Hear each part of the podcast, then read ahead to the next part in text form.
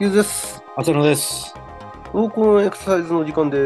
す。はいえーっと、まあ、今、自分たちのこのオリジナル体操ですね。うん。柔軟性、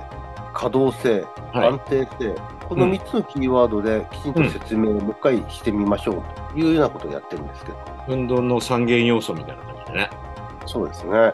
日はうんどんな私たちのオリジナル体操からピックアップして何を説明しましょうか。今日はその開脚のススクワットをした後に上半身を回旋させるっていう、まあ、いわゆるイチローさん体操って勝手に言っちゃってますけど。よくあの、イチローがダッグアウトの前で出番待ちの時にうん。やってるような感じのストレッチ、そんなイメージです。そんなイメージですね。だから前半はスクワットをゆっくりしていって、そこにをキープするっていう、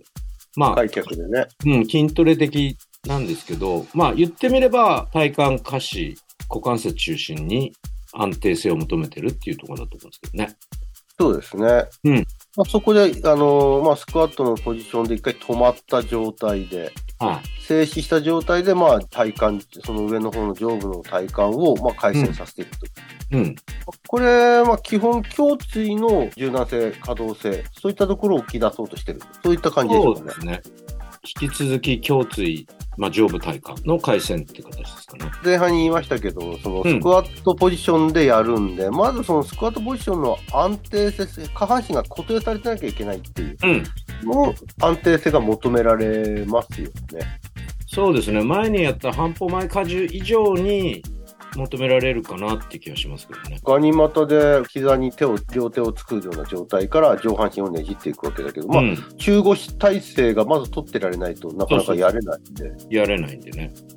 でよくこれ、僕も患者さんなんかにもやらあのやらせることがあるんですけども、はあはあ。まずスタビリその保っていられるっていうことがすごく難易度が高いこともあるんですが、もう一つはその、上部体幹を回旋していくときに、足も一緒にこうついて回っていっちゃうっていうとうんころによくまあ目にすることが多いんですよね。なんでこれ、足ついちゃうといくらでも体回っていっちゃうんで、いや本当にあの特に上部体幹胸椎を改善させようとするとどんなポジションでも足から先に行っちゃう人がやっぱり多いですよね。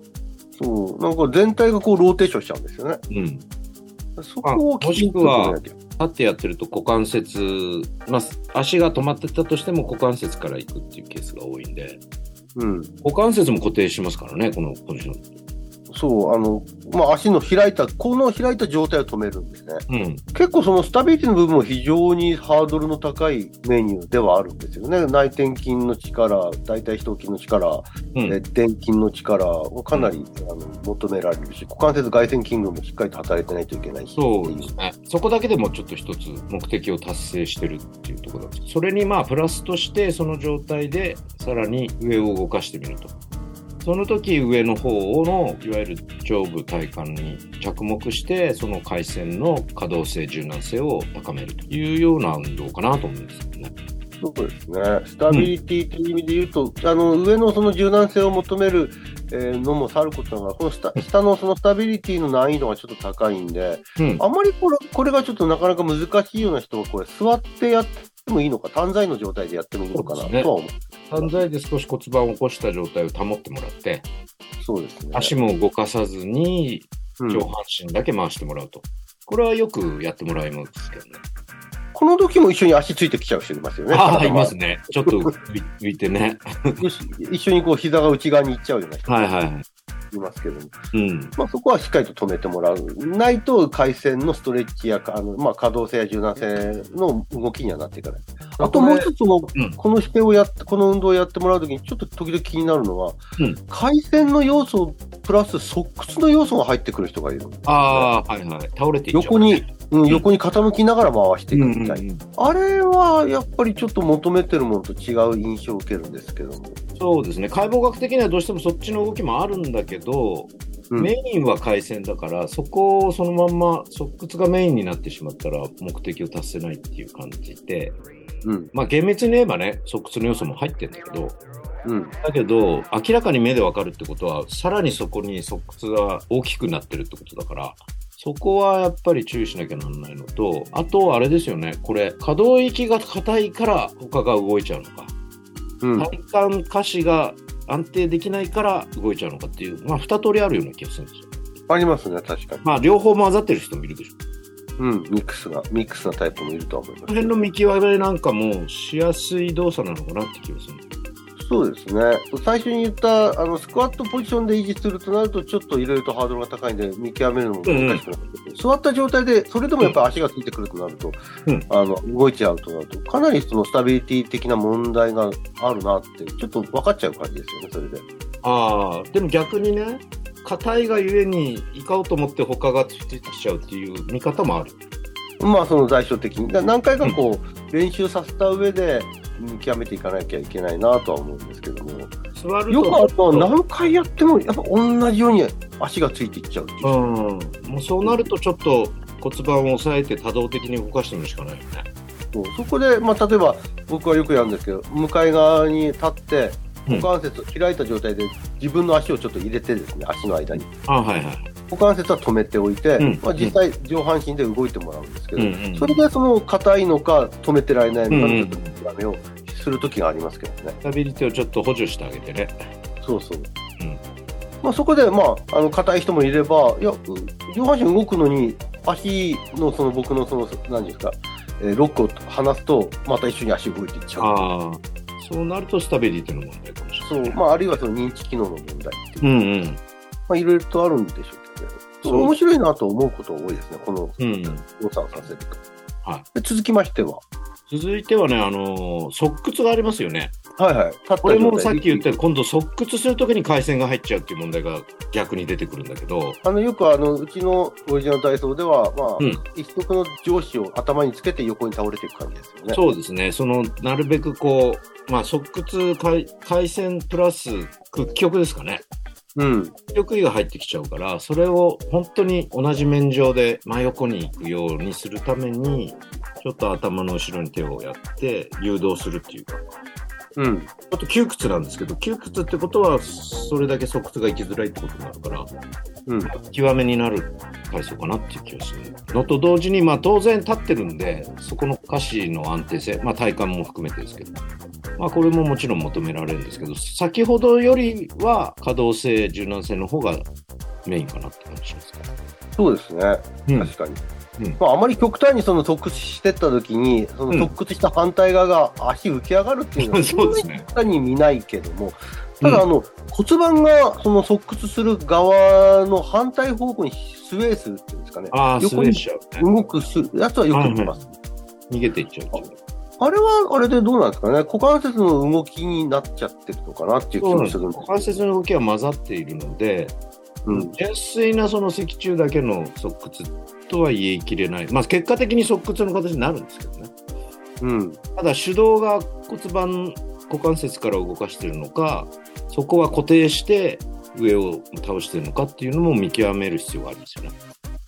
まあ、見た感じ、例えばあの右側にこう体幹が側屈したとして骨盤が左側にスウェーしたとすると見た感じすごくこう横に倒れてるように見えるんですけど、実際にそこまでたあのそ脊柱自体が側屈してるかどうかはちょっと分かんないところがありますよね。そうですね厳密に言うとねうん、よりなんか側屈しやすいように見えるけど結局その逆に骨盤を固定できないっていう問題も出てくるんでそこら辺をどう判断するかっていうのはこう見た解釈なんですよね、こうなってくると。うんうんうん、その動きというものの捉え方と、あとはその脊柱の可動性が、まあうん悪いっていうものがあるのかないのかね、その見極めがちょっと求められる。うんその上をの可動性みたいになら下は固定しておきたいしうんでも下が固定できないってことは下の方の安定性の問題もあるのかなっていうのはうんだからまあそれがダメっていうよりはそういう特徴があるんだなっていうのを見極められるかどうか解釈できるかどうかですそうこれ面白いことに体前屈なんかもそういう要素ありますよね。よ。ほうほうほ体前屈も、まあ、前に例えば手を大あの体前屈なんで下げてくる気、う。うん、骨盤が後ろにスウェーしていくああ体そうですね後ろにそね。のまま、うん、そのまままっすぐこう手が下がっていくんですか、腰椎がそのまま屈曲していくタイプと、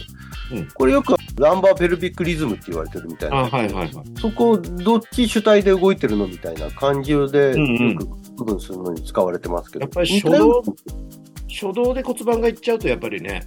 うん動きちょっと違うのかなって、もちろんあの重心の位置を定めるんで多少後ろに行くのは仕方ないんですけどうん。まあ、前にね、つのめっちゃいかないためのうん倒れちゃ付うき合いが必要ですからね。うん、ただそれがメインで安定をそこでさせちゃった後から曲げてるのか曲げていく中で自然のシフトになってるのかっていうところの見極めなんでしょうね。そうですね。うん、前後屈なんかはね。うん。まあ、そんなような印象ですね。うん、他はどうですかね。その前後屈で言うとそのうちらの体操の中でも前後屈してるんですけどほうほうあありますよね。両手を後ろに組んで